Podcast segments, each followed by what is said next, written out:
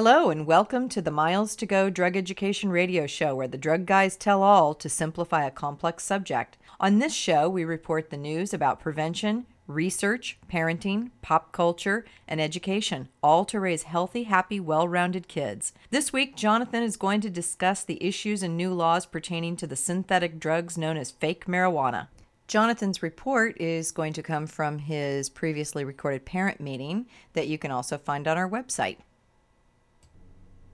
Let's look at a couple of other topics which are currently in the news, which should concern us. The first one, remember where I deferred the discussion about synthetic cannabis products. Um, the brand names for these, they're called K2, Spice, Mr. Nice Guy. You can look them up on the internet. When you do, just type in K2 drug. Don't type in K2 because you'll get a picture of a mountain, but type in K2 drug, Spice, Mr. Nice Guy, and you're going to get an image of these little foil packets. They're labeled as incense. They're also labeled not for human consumption. What they are, though, is any benign organic leaf material treated with a suite of chemicals which act the same way the active ingredient in marijuana, THC, does. So when you smoke these or when you eat them, you're going to get high. Now, the chemicals themselves, they were actually created years ago when in 1988 we discovered the receptor site for the active ingredient in marijuana, THC. Now, the receptor site is not engineered to accept THC. That's not why it's there. It's engineered to accept a compound already produced in the human body called anandamide. But anandamide and THC are shaped so similarly that THC is welcomed at the receptor site as a mimic of anandamide. So these chemicals were created by different scientists, one of them John W. Huffman at Clemson University. And what the chemicals are for is what they did was this. When you find a new receptor site, they try to create a whole bunch of different chemicals that are shaped like the one that activates the receptor site, and then they throw these new chemicals at the receptor, trying to see what it does. It's called a process of teasing out. They're trying to figure out exactly what that receptor site does in the human body and how many different ways it can impact or change the human body's current state. So they threw all these chemicals at the human body. They created them to mimic this anandamide or THC, and what they found was this most of them were psychoactive.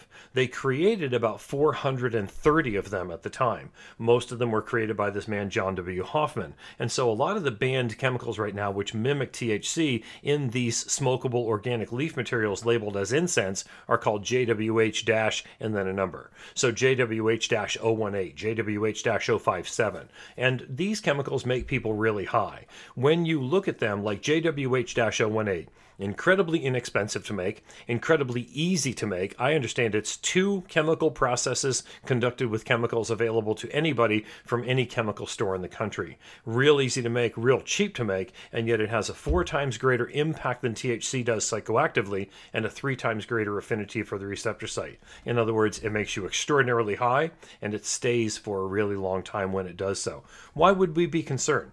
Well, because these are offered over the internet, and if your kid has a credit card which has a name on the credit card of a person over the age of 18, they can order these with impunity over the internet. Now, the top five were banned a couple of months ago, but the problem is the next day when they banned the top five chemicals, if you went to any of the websites that sell these things, they had as a headline across the top of their website new formulations legal in all 50 states. So the second they banned the top five, all these guys did was slot the next five chemicals in line in, and those chemicals are now available to make your kid high because the other ones were banned.